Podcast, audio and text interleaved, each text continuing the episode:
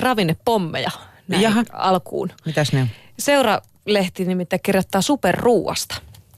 Superruoksi eli superfoodiksi sanottuja ravintoaineita mainostetaan usein sillä, että ne sisältävät erityisen paljon ravinteita. Lisäksi niiden käytöstä ja vaikutuksista löytyy historiatietoja pitkältä ajanjaksolta. Jaakko Halmettoja on kotimaisen superfood-yhteisön tunnetuimpia nimiä, ahkera luennoitsija ja kirjoittaja, joka tuntee eri ravintoaineiden ominaisuudet. Koko superruoka-ajatus on saanut monet peilaamaan enemmän ajatuksiaan ravitsemuksesta, sanoo Halmet Oja. Mutta onpas tänne seuralehteen sitten kirjattu myös hieman erilainen näkökulma tästä superruoasta. Nimittäin Helsingin yliopiston ravinnon turvallisuuden professori Marina Heinonen ei ole laisinkaan innostunut tästä koko superruokasanan käyttämisestä tulee tuotteita, joilla, joille laitetaan kaiken maailman superlatiiveja ja ainoa todistusaineisto on se, että se sisältää paljon vitamiinia. Sellainen on ihan kerta kaikkiaan huuhaata, Marina Heinonen sanoo. Heinosen mielestä mistään ruoasta ei tulisi käyttää termiä super. Superfood on markkinaihmisten keksimä termi, joka ei perustu mihinkään sellaiseen, että nämä olisivat jotenkin ylivertaisia verrattuna muihin elintarvikkeisiin. Heinonen on kuitenkin valmis myöntämään, että yksittäinen kuluttaja voi mielestään saada piristäviä tai muita positiivisia tuntemuksia superruokien käyttämisestä. Laittaisin kuitenkin eri kategoriaan sen, mikä on yksittäisen kuluttajan käyttäjäkokemus ja sen, että koko kuluttajien joukolle julistetaan jonkinlainen auttavan ehdottomasti johonkin tiettyyn vaivaan. Siitä huolimatta meillä myydään superruokaa kaupassa hirveästi. Muun muassa tämä gojimarja, jota tuodaan jostain toiselta puolelta maailmaa, kun meillä on tuossa mustikkaa metsät täynnä. Oletko maistanut Salla tätä gojimarjaa? En ole maistanut, kun se mä oon mustikkaa. Se on paha.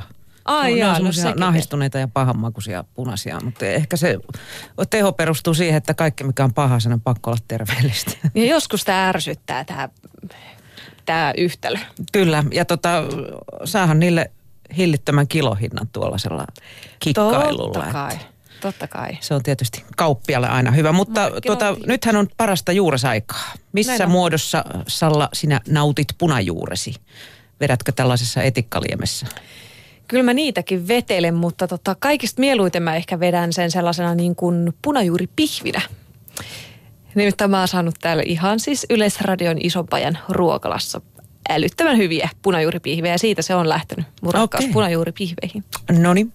Niille löytyy kaikenlaisia käyttöjä, nimittäin muutakin kuin säilykettä. Punajuurta voi esimerkiksi raastaa suklaakakku taikinaan tai... Hei, Tom mä haluan testata. Joo, siitä vaan.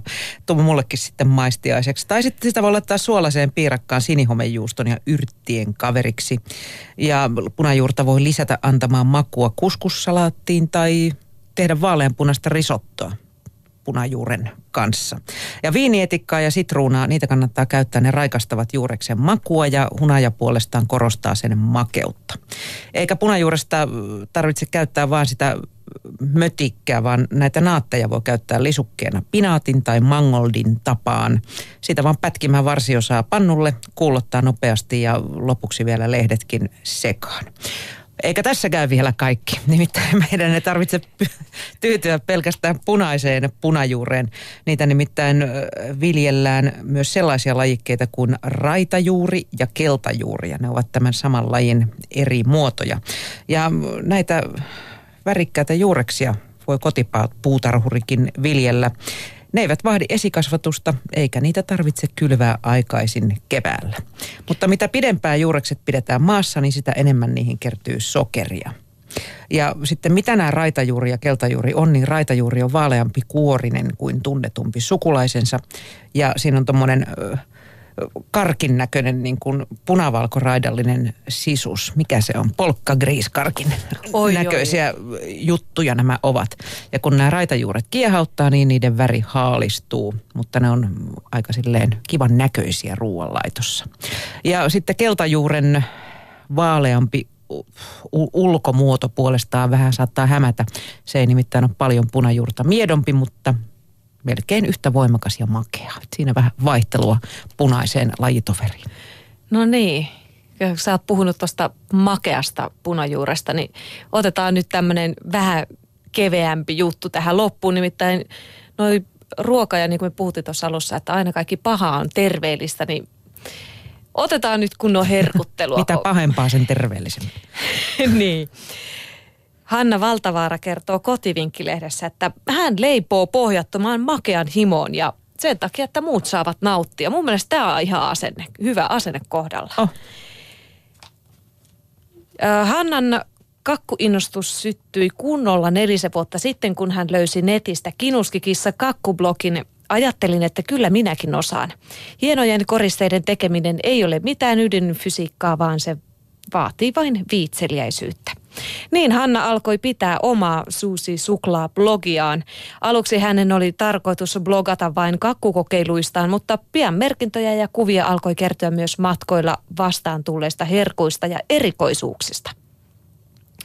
Oleellinen osa mitä tahansa lomamatkaa ovat vierailut paikallisiin konditor- konditorioihin ja ruokakauppoihin inspiraation ja ihanien raaka-aineiden perässä.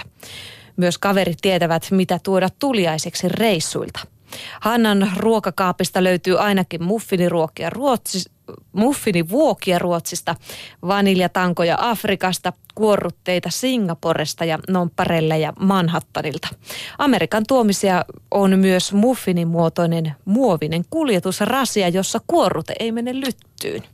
Varmaan ihan kätevä, jos toisi vaikka työpaikalle tälleen muffissa. Saatusti. Kun sukulaiset ja ystävät pyytävät makeita herkkuja perhejuhliin, Hanna ottaa mielihyvin haasteen vastaan. Hän on toimittanut kakkuja ja leivoksia ristiäisistä hautajaisiin. Tuttavien häihin Hanna pyöräytti valkoisia Aleksanterin leivoksia, kun sen värisiä ei saatu muualta. Toisin häihin hän loihti kolmikerroksisen hääkakun. Syöjien määrä rajoittaa kahden hengen taloudessa arkista leipomisvimmaa. Hanna hemotteleekin mielellään ystävien herkuilla aina tilaisuuden tullen. Itselle tulee hyvä mieli, kun näkee, kuinka muut nauttivat, sanoo Hanna Valtavaara. Onko Hanna miettinyt, että pistäisi bisneksen pystyyn? On tässä, mutta mä jätin sen kertomatta, mutta hän on miettinyt sitä. Aivan loistavaa.